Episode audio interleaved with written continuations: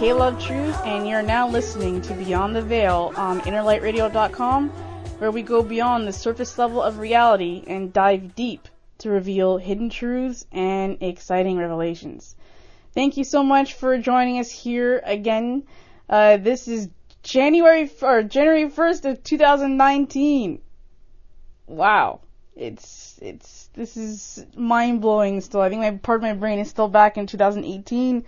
What a year it was! My goodness, if I had to go over all the crazy scandalous news stories of things that were going down with the church and all the pedophilia stuff that was coming out. Obviously, we're not going to go too much into Trump line crap.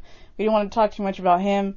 But 2018 was was an intense, intense year for many people on so many different levels. Like emotionally, you know, spiritually. We dealt with a lot of things with relationships, you know, obviously things in politics, you know, things going down with different religions. Like we really got tested to the max in 2018 and I think it was all with good reason because now in 2019 we can really start to shine and, you know, be more ourselves authentically and step more into our purpose. Like 2019, it's a year to like start rocking it out. So going into that a little bit deeper, you know, we're still facing a lot of important questions and uh, situations that we have to face as a collective. Like number one, you know, we still have to talk about climate change. We still have to talk about how we're going to adapt to that, how we're going to feed ourselves, how we're going to survive as a civilization in a world that is growing to be more and more dangerous on, on so many levels. So we got that. We got politi- uh, political stuff going on. We have economic stuff going on. So as we proceed into 2019 and beyond, you know, we really got to start thinking about how we're going to start solving these issues so that we can continue comfortably, you know, in this reality and still be able to be who we want to be, achieve our dreams, and live out our life purpose. So today's show, we're going to be talking about permaculture and how it is, I guess, supposed to help us navigate this reality with more ease and help us to solve these problems. Clearly, the culture that we're living, you know, in many different sections on this planet is is toxic, and not only harms us but harms, you know, the planet. And it's clear that in ancient uh, you know, past with our ancestors going from Africa to places in South America, Mexico, these different areas, they had civilizations like the ancient Aztec uh, civilization. There was there were civilizations in Egypt that you know were living in such a way where they were able to maintain uh, like a pretty good level of abundance for all people and not harm the planet. And you know that wisdom was passed down to some degree and still maintains itself in different areas of the world till this day. So today we're going to revisit uh, some of the ideas that come from some of these cultures and see if we can bridge the gap and start implementing these things in our current culture and perhaps start to shift it, you know, with merging it with these older ideas and then maybe create something new. So I welcome on to the show Spirit Pilkington. Thanks very much for having me, Khadija. So first we have to like unpack uh, what permaculture is, because like mm-hmm. in today's world, a lot of people who've heard this term associate it with just farming and mm. food. But from what I understand, the community where you come from, they associate permaculture with more than just food and farming. Mm. So let's start off with that. Like, so let's start off with first re- re- revisiting the concept of what people understand permaculture is right now, mm-hmm. and then dive into what your concept or your community's concept of what permaculture is. Sure. So, uh, first of all, I just want to say that um, essentially my knowledge of permaculture uh, comes to me by the grace of my elders and teachers, and I have to give a special acknowledgement uh, to Chief Coker uh, of the Modern Village here in Ontario, Canada uh, for really um, introducing me to a lot of these topics and being uh, just an incredible uh, resource and powerhouse uh, and, and source of wisdom and just a great example. Um, so f- to kind of go to your question, what permaculture is, it sort of depends on what you want to do with it. Uh, permaculture is a design methodology. It is a way of designing systems, cultures, and even lives to, to create a lifestyle that is more in harmony with the earth. It is looking at African and indigenous methodologies and saying, how is it that we can adapt uh, what we've been told by people who have coexisted for thousands of years uh, to our current circumstances using a kind of um, you know modern way. So what? Who, who created the term permaculture? How did this become a thing? Mm-hmm. Uh, well, the whole history uh, you can definitely find out about on the internet or in books, but a, a nut, permaculture in a nutshell uh, was uh, was an, a term that was coined by a fellow, uh, Bill Mollison, and uh, and his colleague Holmgren, who basically they spent enough time working with Aboriginal people uh, different uh, Aboriginal, uh, peoples in Africa. Uh, uh, sorry, in Australia, and so he he was able to turn and apply his general tradesmanship and and kind of he was a kind of a jack of all trades. He had done very many different um, different works, and so he took their their stories, methodologies, their way of creating and, and sustaining their society, and he said, this is the way to do it. This is the way that it's based on observation. It's based on looking at nature and saying, let's copy what nature does exceedingly well and apply those principles to our current way. So permaculture is a set of design principles. It's not it's not just a toolkit. It's not just something that you can go in uh, and and learn a permaculture technique. That's the level it stays at for for um, an unfortunate number of people. It stays at okay, we can do uh, different techniques for farming, like you say, or for food production. Permaculture is so much more than that when it's applied correctly and when it's applied with real acknowledgement of where it comes from and what it's based on.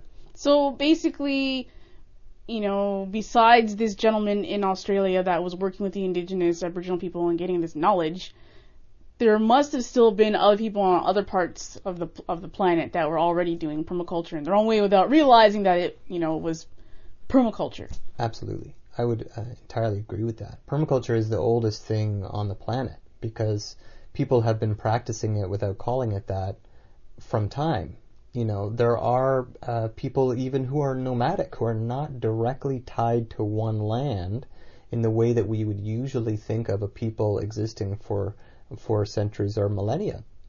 We usually think of people who uh, exist for centuries and millennia as a single culture that you know it maybe involve it evolved within the boundaries of its own country or of its own region or its own locality. That's not necessarily true, and so we would look at um, things that we can learn from all different kinds of people, whether they're nomadic or whether they're directly tied to land and they built pyramids, uh, uh, such as the Aztecs and the Egyptians, or whether they simply coexisted in, in a more simple way, like the current people of Papua New Guinea. They haven't really changed the way they do things to match our modern way. It just doesn't work for them. They would prefer or, or they're just I don't know if they would prefer it, but they would they are continuing to, to live that way of life to this very day. Mm-hmm.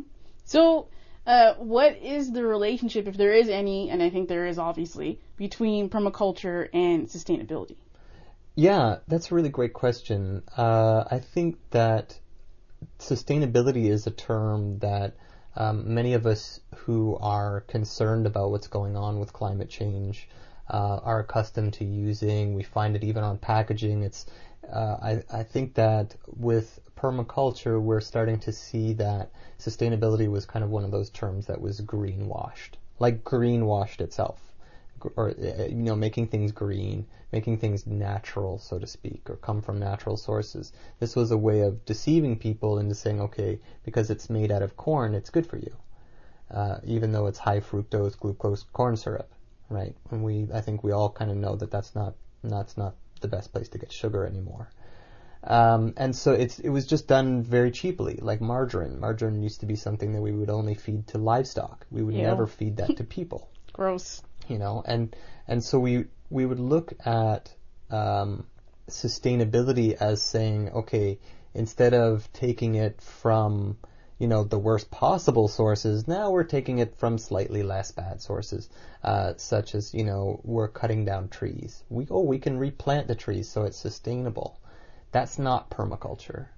You know, cutting down trees unnecessarily is not permaculture. You you can work more closely, individually observing every single living object in a forest and say, okay, we can tweak this, we can tweak that, we can move things along.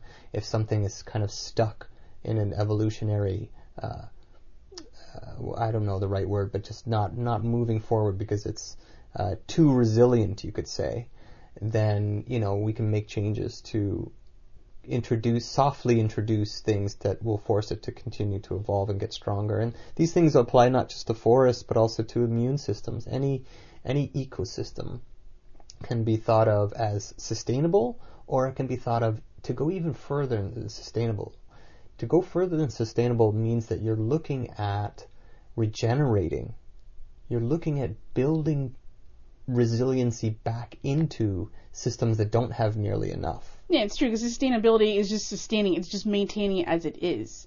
But you're saying that uh, permaculture introduces ideas, and some some of them are old ideas of not only just sustaining and maintaining, but regenerating and bettering the object that you're using, Right. the resource that you're using. And it's the same, I would say in the modern village, um, and I'll get to modern village maybe a little bit later on, but that we never leave a room worse off than we, how we found it. We always leave it better than we have found it. And a kind of a joke is that if you leave us in a room long enough, we'll paint it. You know, it gets to that level where we really want to make sure that our spaces, our soil, our water are all better off because of us having existed instead of simply saying, well, we're not damaging it anymore and that's enough. Permaculture goes further into saying we need to fix the damage that we've done if we're going to have a long-term system. You cannot sustain an overextension of nature. If you do, you're simply still leading yourself to destruction. We need to gracefully descend in the amount of energy that we're using. Chief Coker even talks about this concept of a slow energy movement, moving to a slower pace of how much energy we spend to achieve our current goals. And, you know, looking at our goals even healthy to begin with. And I- even that idea makes me start thinking about, you know, this comment about pace. Because of the technological innovations that we've, you know, gotten our hands on, because these technologies are able to move so fast, it seems that for some reason humans are also trying to move just as fast or just faster to catch up with it. And then it's like, yeah, maybe that's not such, such a good thing for our health. Mhm. But going back in, into sustainability and all these things, you know, the whole term eco-friendly popped up in my head too, and how that fits into the mix. Mhm. It seems like you say they greenwashed this term, like uh, you know, sustainable or it's it's whatever, and in your opinion, has the same thing also happened with this eco-friendly term? Mhm. Because Well- you see that on products and labels in the back where it's like, oh, eco-friendly this or whatever, it's, it's renewable or whatever, all these different kinds of terms. Yeah. Yeah, that's a really good question too. Um, I'd say that, you know, I still do buy products that are, um, you know, eco-friendly or labeled even as sustainable. I think that it's not a step in the wrong direction. I just doesn't, I just don't think it's a, it's a big enough step. And so to me, Or at least not the end. It It's shouldn't be the the end. Right. And so to me, the only solution that I'm going to really support is the best one. It's the best design. It's looking at a permaculture solution. And, and to me, that means that, you know, it's, okay, great, it's not made out of trees, it's made of bamboo or it's made out of hemp. Let's make sure that it's organic hemp. Let's make sure that it's non-GMO. Let's make sure that the farmers who cultivate it are well fed and, and that the trade is just. uh, hopefully better than fair trade. You know, hopefully. This is the term my brain was trying to remember. Yes, fair trade. Yeah, I think fair trade is for sure a good thing. It means that farmers and producers and artisans in other countries are being paid comparable or closer to comparable wages. But again, without digging into it, without finding out more, we simply remain unconscious consumers. And I think that's something that you wanted to uh, really start um, kind of pushing. Can you? Yes. You want to talk about that? One hundred percent. Well, I don't know. My my I don't want to deviate too much from the the subject matter, but my concept of conscious consumerism is realizing that we vote for the world that we want with our dollars mm. and how what we spend on. So I was trying to encourage people to spend more consciously by doing the research, researching, you know, who's selling it, who's manufacturing it, like you say, if they're taking care of the environment, the people, and such and such, whatever. Mm-hmm. Going into all those angles and aspects. And there's a whole other beast of a conversation onto itself that I'm definitely going to have in, in, uh, in, in episodes coming up this year for sure, 100%. But, um, yeah, I think that's definitely something we all need to encourage is conscious consumerism. Uh, going back into sustainability and uh, this intersection that we're at and going into permaculture. What I like about um, permaculture is the idea that like, there's room for innovation. It seems like from the perspective that you gave on sustainability, it just seems like mundane and mediocre. Like, okay, you're sustaining it. It's like, now what? Mm. It just seems kind of boring. Mm. But it yeah, it seems that permaculture gives more room for innovation mm-hmm. and change and evolution. Where it seems like impossible for for it to stay boring and just stay the same. Like it's going to keep growing, mm. which is cool. Because if you look at nature or you observe nature, nature doesn't only just conserve and maintain and sustain; it also evolves and it changes. There's mm-hmm. new species growing. The species are evolving and changing. So nature itself is naturally innovating, so mm-hmm. it seems like we should be doing the same thing if you want to stay in harmony with that flow. Um, so permaculture, this guy, Mr. Mullen, Mollison, or Mollison yeah. from Australia, popularized it. I guess I don't know if you would know this, but how did it get to become so popular in the United States or in North America? Because mm-hmm. it seems like there's all these organizations now popping up all over the place people trying to practice permaculture, learning about it, taking courses, learning from that guy's body of work. What was it that happened, if there is an event or something, to make it become this big thing in North America? Hmm. Uh, you probably have to ask a sociologist to really get a full uh, answer to all the different things that, about it that made it sticky. I think there's probably three main things. The the first thing being that for uh, well, and we'll, we can talk a little bit more about you know um, how Western uh, communications and all that stuff is more predominant sometimes than ideas told by other people, people of color. Um, sometimes that's all it takes is, is, finding a Western, acceptably Western person to narrate something that has existed in non-white, non-Western narratives for a long, long long, long time. I, I would say probably longer. Yeah, way longer. And I think that's that's the main key of it. Um, that being said, there's the, the other thing, which is that there already have been many different, if not parallel movements, then kind of at least near near misses, which is these these ideas of you know we should recycle more and what's compost and uh, how do I do it and and is it you know does it pay dividends? You know, a lot of people will return bottles, but they won't return food to the soil. And it's about looking at um, different other movements. There's again near misses um, is a good good term for it. The homesteading, this idea of mm-hmm. li- living directly off the land, I think is a near miss.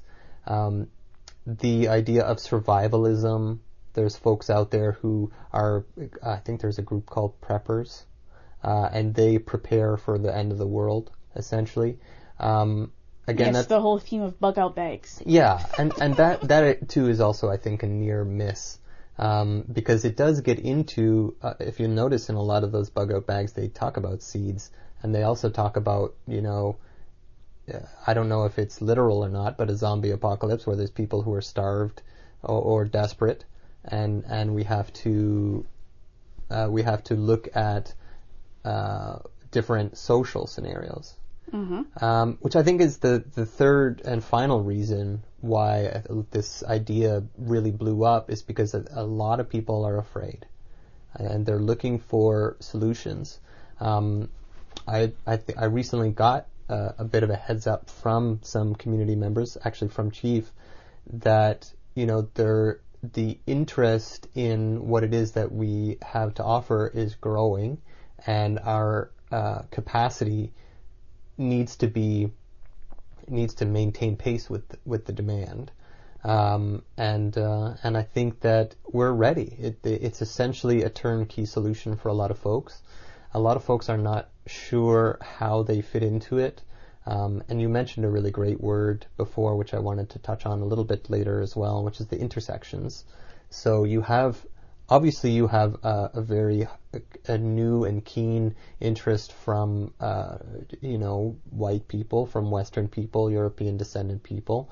Where uh, are the spaces that are safe to make those more um, you know more safer places for people of color to come out and also have a have land access and have access to to time and to a voice and to be able to offer solutions are are we really just doing this ourselves or, or is this a global movement and so the idea that there's been uh, kind of a, a white kind of takeover of permaculture uh, is upsetting to a lot of people as well, given given its nature is African and indigenous based. So, what are the solutions? That's a great question. Uh, solutions is what permaculture is all about. So, finding solutions means um, sometimes it means making them.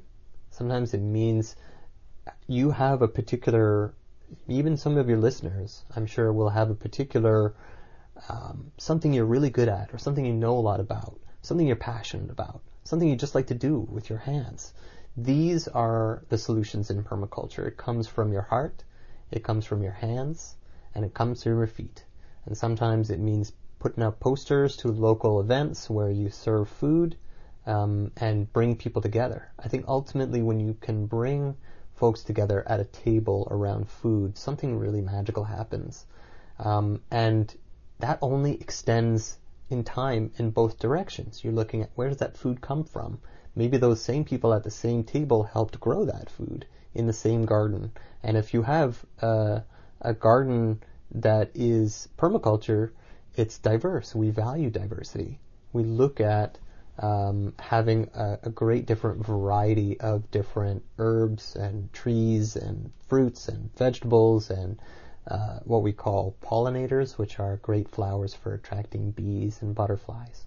And the same counts for who we want in the garden. We want everyone to have access to land and have access to fresh food and organic food and food that's grown ourselves. We want people, even before they get the food, to get their hands in the soil. It's very healthy and, and it's good for things like mental health and that self care, that that piece of you know, how is it that I can find an excuse to go out and breathe some fresh air and be amongst people if I don't know anyone? Well, you can go out to the garden.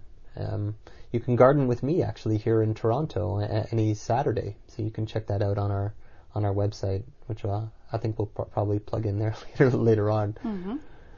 So, um, you know, it's clear that like as people dive deeper into this kind of lifestyle, that they're developing a greater relationship with the natural world, with the planet, and then also there's opportunity there for them to connect with others in their community. Yeah, I think that's the main thing. The more we're passing this knowledge between each other, the more that we're holding ourselves accountable for what we're able to do and how we're able to provide access to other people to do what they're able to do. I think that's that's the main thing. Everyone has to do their part. No one has to do everything.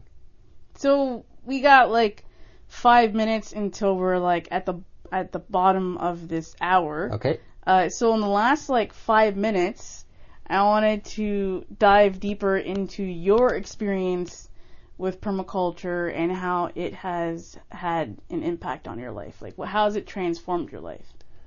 Uh, and how did you get into it? Well, I don't know if I can cover all of that in five minutes, um, but I'll give it a try. Um, so I started with Permaculture GTA, uh, an organization here in Toronto, um, in around 2009. So what led you into getting into permaculture? Um, well, I actually found out uh, about permaculture through a living situation. Um, so I was really um, looking to. I was already kind of looking to lower my dependency on some uh, some things that I, I found were kind of filled with problems. I was working with big corporations and actually helping them indirectly sell cars, and it was kind of eating at my spirit a little bit. Um, and so I I said, okay, well, I need to make some big changes, and I ended up living in a in a home that actually had a permaculture garden in the backyard. And I kind of discovered it through that, and I ended up going to some uh, convergences and spring conferences here in the city uh, that were put on by the organization that I now work with, um, which collectively all of the different um, local organizations, I think collectively we're calling it the modern village. It's a way of saying all of these villages are connected and yet also local. Um, so I found the local uh, community, which is and still is uh, Permaculture GTA, and they were having a convergence. So at the, I went to the convergence, which is at uh, I think at that time it was at Wychwood Barns uh, there on St. Clair, and it's a great little venue. If you've never been there, it's essentially an old barn that was converted, and they added on to it and modernized it. Uh, kind of speaks a lot to what permaculture is in and of itself. And the term modern village. Yeah. uh, and they had a wood fired oven for different meals that they were making, and this convergence uh, they there was different workshops, so they had different speakers in. Um, I remember one uh, workshop was about bees, and uh, that was very very interesting. And then there was, uh, as is uh, traditional in our um, conferences, well, especially in the fall conference, we, there's an unconference piece, which was quite interesting, where people were really allowed a free flow and an equal space of, of unthinking. So just whatever happened to come uh, forward uh, was what was going to come forward. And what actually ended up happening is there was an offer of space, and then uh, a, a, big plan was hatched from that. Uh, and also um, there was a, a, permaculture design course that was put on. And I, I think it took about six months to put together after that, but I ended up attending that as well. And that's where I got my uh, design certification, essentially. Um, and so, you know, I kind of fell into it because I was very lucky. I, I, I, was just more or less putting the right energy out, and it found me.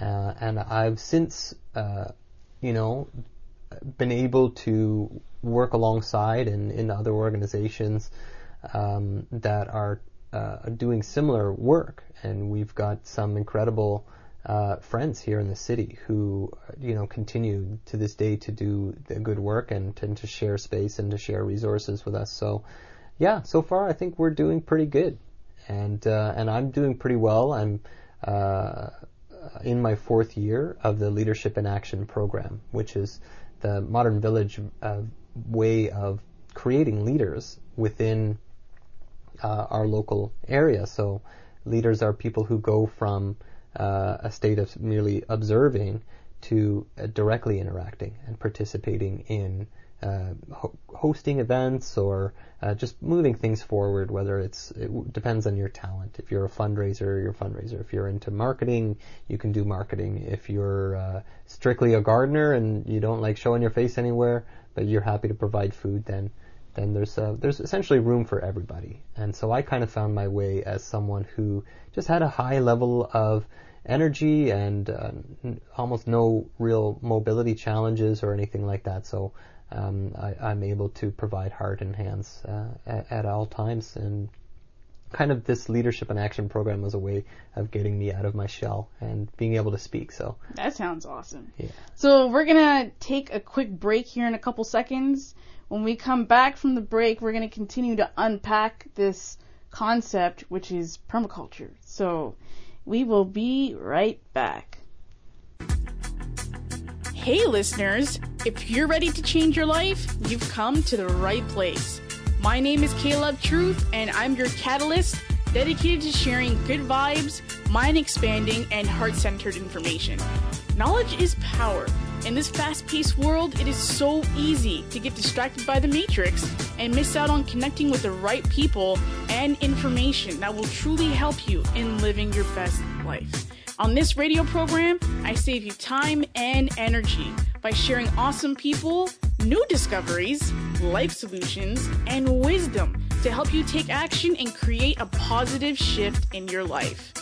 I invite you to join me and share in this exciting adventure. Listen to Beyond the Veil on innerlightradio.com every Thursday at 1 p.m. Eastern. Beyond the Veil, inspiring conscious evolution.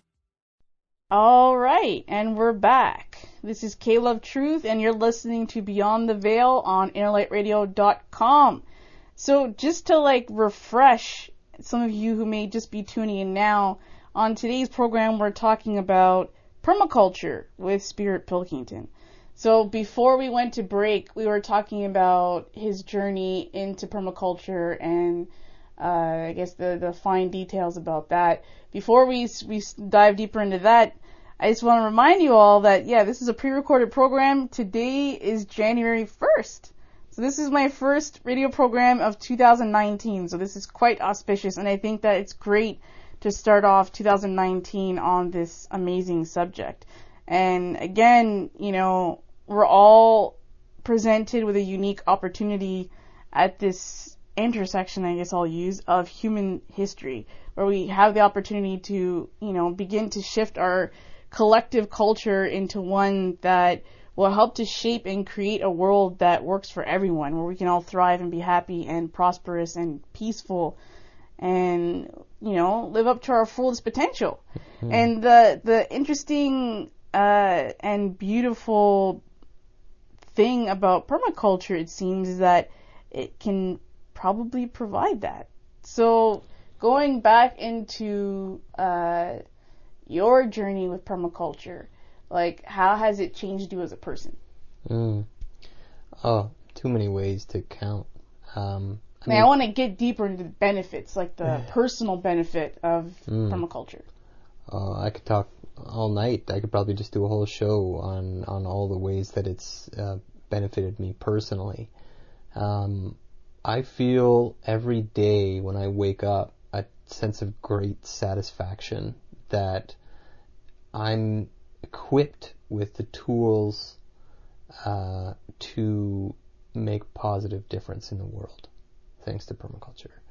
I not only talking about my, you know, about the, the, larger world, but even my own personal world. You know, I'm able to navigate social situations with a new sense of awareness, but especially empathy. You know, doing this work for me has been incredible uh, way of getting in touch with myself, my nature, uh, nature herself, and other people and their natures. It's really taught me to not just slow down, but really observe and really connect with the present moment. You know, I've I've been meditating f- for maybe a little longer than I've been doing permaculture, but I feel that now that I feel a deeper connection to well, all things. All things are ultimately interconnected doing that work directly in the soil, directly with water, directly with people with different perspectives and life journeys, you know, these things kind of all multiply. It's like I can meditate, sure, but if I meditate in a group setting in nature, you know, it, everything just, it can really pick up an incredible momentum and, and, well, before I knew it, you know, my, like I say, my whole life has really changed in many, many ways. And I can't say necessarily that all of them have gotten easier or everything is better. I won't sugarcoat things.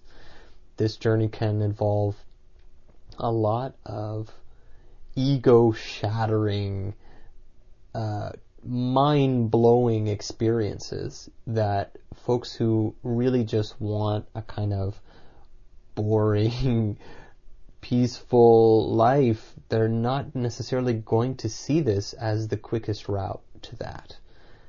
I'd say though it's the surest route to that. It's the surest route to setting up systems and and societies that work better for us, that work better for us as individuals, that work better for us as collective organizations. So permaculture can really be used in all aspects of life, whether it's starting a home business or whether it's working in a larger corporation. Um, you know, there's there's room within community. There's still room for people who have, uh, you know, ambition, who want uh, to achieve great things.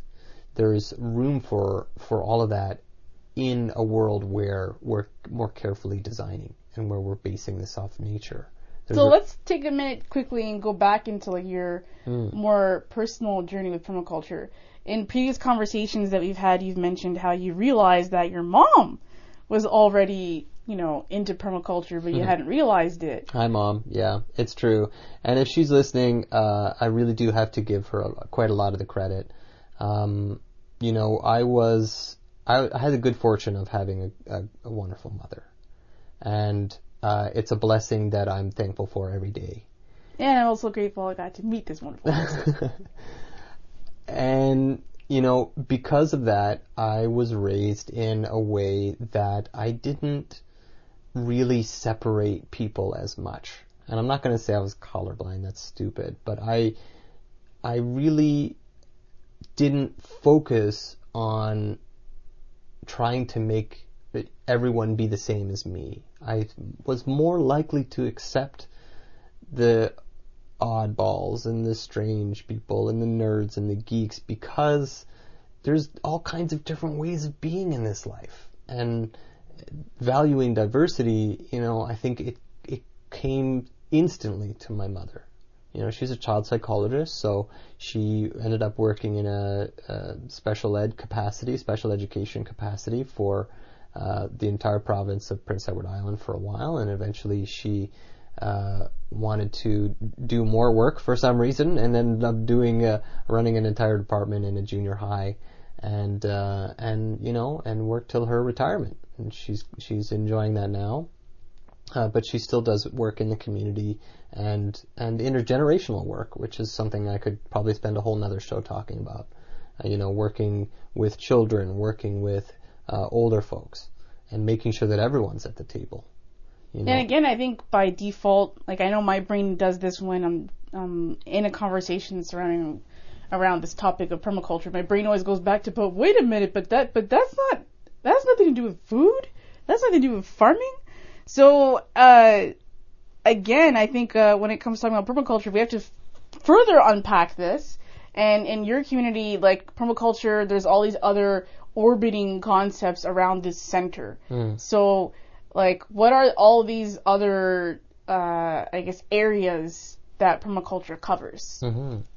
Well, there's different ways of looking at it, and there's no one central um, way of framing permaculture. So that's, I think, important to say right from the outset. The way I was educated probably reflects my background and reflects my current level of knowledge, and other people might understand these things differently. Um, the way that I was kind of shown uh, is to break it down into uh, care for people, care for the earth, and fair share. So dividing any profit or abundance equally between people and the earth. And I kind of always looked at that as a triad. Kind of one would be, uh, you know, care for people. That's your setting up how you set up your community groups, how you set up your neighborhood groups, your churches, your local government, your national government. care for people should be at the bottom uh, foundation of every social principle. You know, care for the earth equal to that. It should easily be equal to that in every way. How are we caring for our rivers? How are we caring for our earth? And fair share. So that's, you know, looking at more of land stewardship and, and community governance. Different things of, of saying, you know, if we're going to do work, what is it, what is the value of work? Is it the same for people born in all different kinds of bodies? If you're, had different accessibility challenges, if you are, uh, people racialize you or if people judge you based on your age or intelligence level or other appearance, you know, um, we would kind of look at uh, addressing some of those issues. However, all of these things, I think, every single time I try and uh, break permaculture apart, it comes together again because they're always tied into each other. They're always related. You know, ageism and racism and different uh, types of prejudice, they're all kind of deeply connected. Um, if you really look at it, and especially if you're bringing in uh, economics and social policy and all those types of things as well, they're very deeply, very deeply tied together. Um, but that's definitely how I would look at it, and I think originally even uh, Bill Mollison, the fellow I was mentioning before, the the guy kind of coined the term, he looks at it in a very similar way to the way that it's looked at, I think, in my community, because again, it's based on indigenous and and um, Aboriginal uh, concepts of saying, you know, we are also the earth. We are also thinking, breathing, money exchanging animals that wear pants. you know, we're not different than the earth. So we have to look at care for each other and care for the environment as essentially the same thing. Mm-hmm.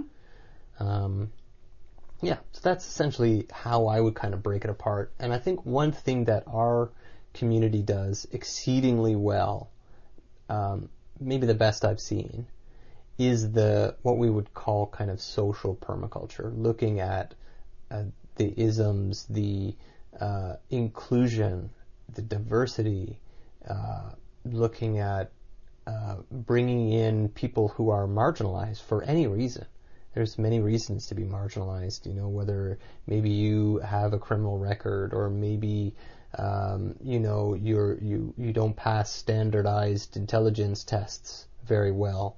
Uh, maybe you know who knows, right? Maybe you're in a wheelchair. These kinds of things. So looking at uh, bringing knowledge and experience and opportunity to more people at more intersections of oppression or or even just background is very important. It's, the key element. That I think that we're doing exceedingly well, and there's still a lot of work to be done.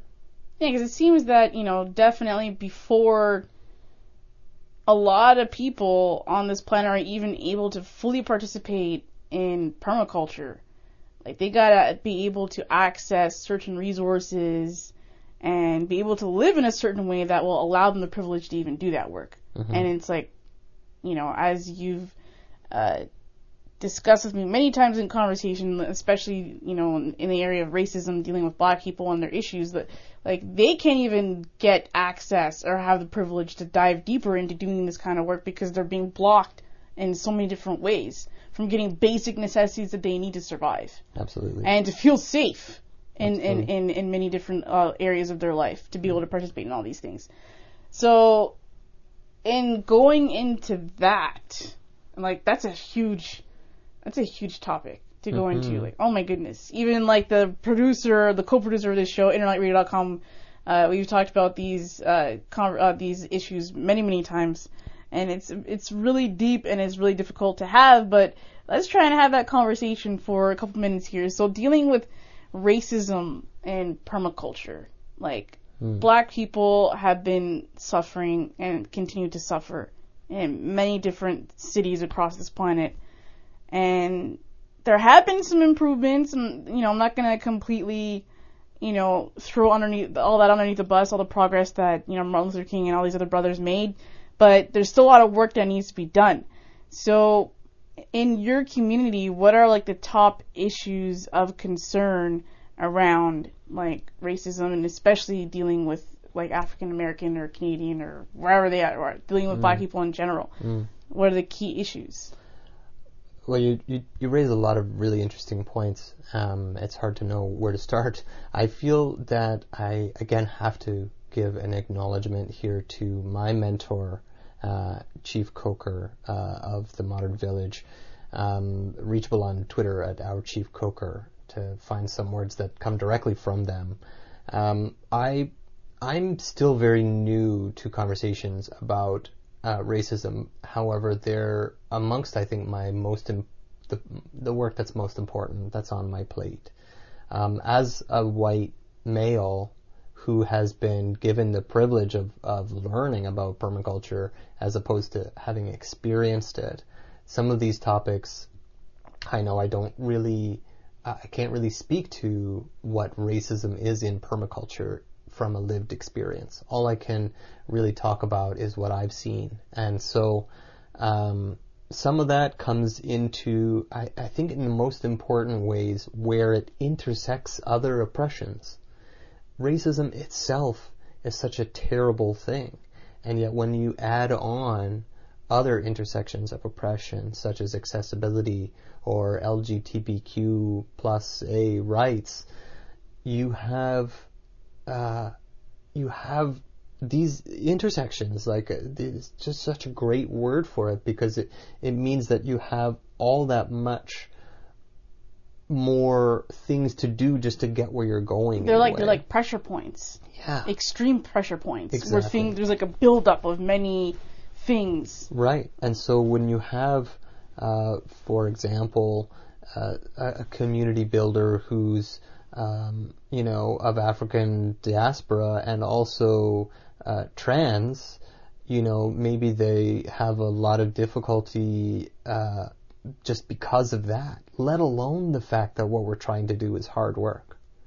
You know, that's what it means to be at a kind of an intersection of, of oppression because it's really so many different things now trying to hold uh, individuals back from realizing their dreams. And so for me to kind of speak about it, um, I'm, I'm very hesitant in a way because I, I've really been given so much privilege and ability to do this work and to be heard for doing the little that I've done in comparison to the amount of energy and effort that's spent by people whose voices are not being unheard on this radio. So I really want to shout out to those nameless uh, souls who are doing this every day and don't get the privilege of being on the radio because they're doing it because they have to. And they are living more closer to the margins, more closer to one day away from catastrophic failure, one day away from uh, a, a great deal of difficulty and burden just to just for the necessities.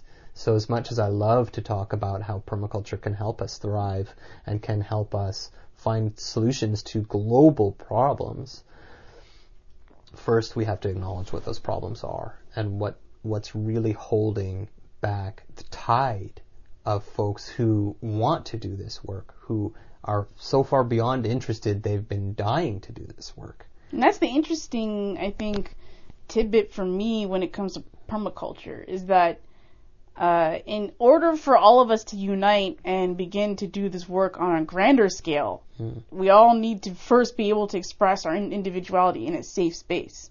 And it's like if we can't even do that, how the hell are we going to unite to work on sustainable initiatives like growing sustainable food or to building sustainable properties?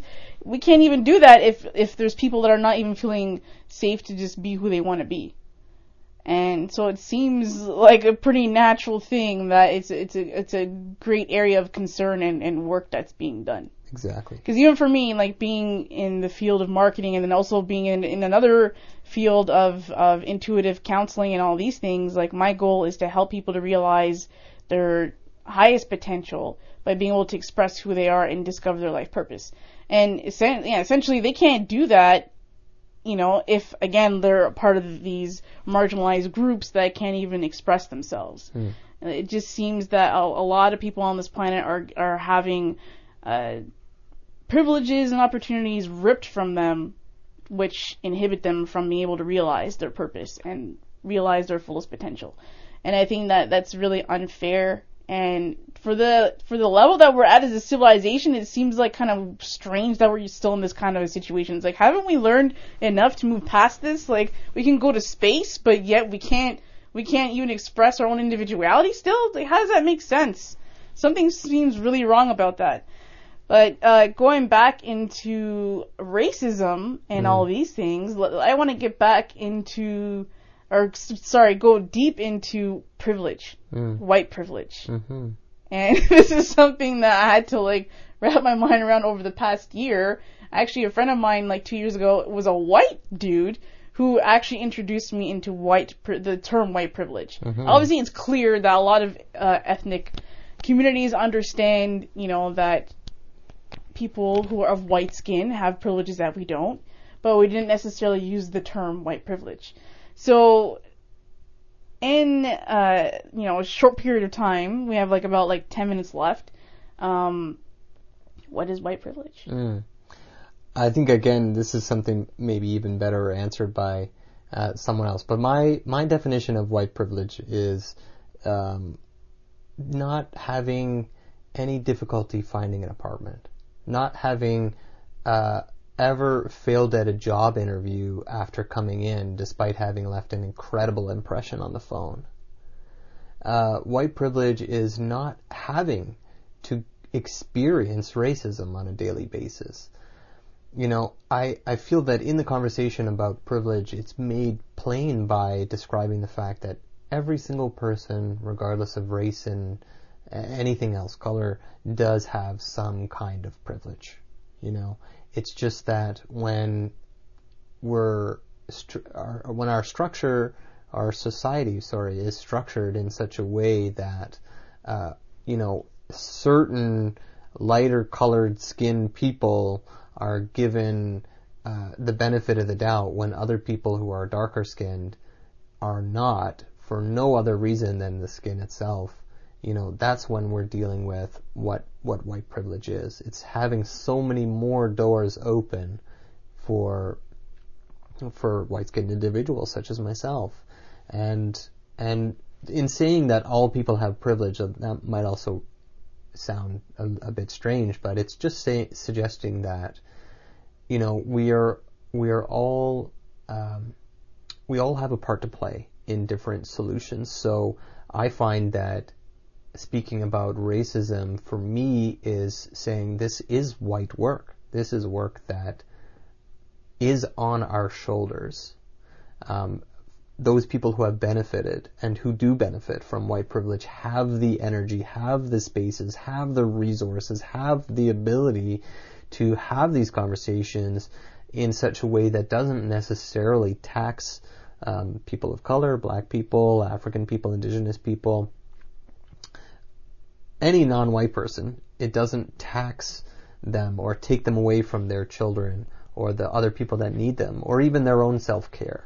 You know, we should be able to do this work without constantly demanding other people provide all the answers and provide all the solutions. It means that we need to be less lazy and we also need to acknowledge the systems that we're working in and who we're working for. And it only seems fair since, you know, colonialism, you know, did what it did to the planet. And before that, post colonialism, I think they're already doing bad things to the planet and to other cultures. It seems only fair that since they've, you know, had the, the one up on everybody else and had this great advantage that they should be the ones to, to you know, shoulder this burden. Mm. At least in the beginning. Because they have everything set in place for them to do that work and do it safely and comfortably. Whereas other communities don't. They don't have that same privilege. And that said, it can be a very difficult conversation when someone who's listening might uh, be white but may not benefit as much uh, from the normal things we think about as a white privilege coming with, which is money and education Access. and, and access and all these things. There are absolutely white people who do not have those kinds of privileges. However, the the conversation then is, well, what privileges do you have still, even as a poor person, as someone who struggled every day growing up? you still might have privileges that someone else doesn't have. So in the ability to step outside of ourselves for a moment and look at our current situation and simply acknowledge what it is that we've been given, what it is that we've been blessed with, all people can benefit from this exercise. Even, you know, people who are not white, they, they can still benefit from the exercise, I think, of uh, looking at what privileges they've been given and what blessings they have and you know and and the resources at hand you know any anyone in in America who's listening you know has the benefit of, of being a part of a rich country that has uh, laws some laws still I think left that are protecting them and that are looking out for their best interest. Um, and uh, and and good valuable systems and you know, and the and the the the ability to speak up against some of the systems that are not valuable and not working for them. You know, whereas other people don't have those kinds of privileges. So, privilege is a conversation that has to be had at the level of race because racism exists today. However, it's not simply a conversation about race. It's also a, con- a conversation about many different things, from classism to ageism to uh, ableism, everyism Mm-hmm. So again, some people were, were just tuning in and they're aware that the conversations around permaculture, they're probably thinking like, what does that have to do with racism? What does that have to do with all these other things? And it has something to do with it because this concept of permaculture extends into different intersections, different areas. I would say for me, from how I've grown to understand uh, permaculture, is that the center is still mostly around ecology and sustainability and, you know, everything green as a foundation because we need a healthy planet to build anything else and, and to experience this reality in a, in a fun way. And then everything else kind of extends out to there. So, um, what are the other areas that your community associates with permaculture besides like the social work? Mm. What are what are the other um, intersections? Well, I think the if I if I could say that a lot of even the social work itself really breaks down into a lot of different areas because again we're dealing with a livity, a way of life. So if you imagine permaculture not just as a community that hangs out on the weekends, but something that people are doing every day in their homes all the time, and it's a way of restructuring every aspect of the way that we live it permeates, pardon the pun, mm. every aspect of our lives. So everything from the justice system, the governance, to uh, jails, to schools, hospitals, uh, the way that we heal our bodies right now. You know, I'm sure there's other people on this station who are talking about big pharma and the uh, commercialization of medicine and really dividing access to medicine between rich and poor. Uh, and a lot of these kinds of things that are especially happening outside of Canada. In Canada here, we're uh, very fortunate enough to have a kind of super Obamacare that is national oh, national health care uh, that works for every one of us. Uh, that we can go to the hospital and get a, a broken bone mended without you know selling our car. Oh my goodness. Um, Unbelievable. I can't. St- I still. It's hard for me to fathom that the United States, this great United States of America, still can't even provide its own people with bloody health care. It's like, what the heck is up with that? Well, they're working on it. They're working on it. But um, well, they, good luck they, dealing with that with Trump land. They could they, they, could learn a few things from from Canada in that maybe in that one respect. If only, if only they would take notes. Uh, but even then, here in Canada, our system is def- definitely in need of um, fairly radical reform from the root. Uh, well, that's what radical means. Looking at all the systems uh, from the ground up and integrating things um, that have been intentionally removed even from our system, like naturopathy and massage and different uh, alternative modes of healing. Mm-hmm. I think these all flow into permaculture as well. I mean, permaculture, yes, we do think of farming, but you, you know, even within that, you have herbs and you have medicinal herbs and then there's the whole conversation now in Canada around cannabis and medical marijuana and all that stuff. Yeah, it, it seems like like permaculture like handles all aspects of like it's like okay we have the farmer, and then we have the food that the farmer creates, and then we have the things that the farmer needs to sustain the farm. Where do those things come from? You know, where the resources that are used to make those tools? And what is the farmer using to stay healthy? Where are those resources coming from? And it's like going deeper and deeper and deeper into all these details and it, it definitely drives people to take more responsibility and to become uh, better, I guess, critical thinkers and more robust with all, with all these things. If I could just say, uh, just in the final few moments here, it'd be great to maybe have uh, to do this again and really break down permaculture into the 12 different principles that make it up as a design philosophy. Yes, definitely. We're gonna have you back on for another show, but before that, we have a lot last couple seconds here. Where uh, can people go online to learn more about your community's version of permaculture? Uh, great. So uh, check us out on our website, modernvillage.org. Uh, we are on Facebook as Permaculture GTA. We have a group and a page there. And on Twitter, we have the Permaculture GTA Twitter as well as my mentor, uh, Chief Coker, at our Chief Coker. Awesome. Well, that brings us to the bottom of this hour and the end of this program. Uh, thank you so much for, for all those who tuned in.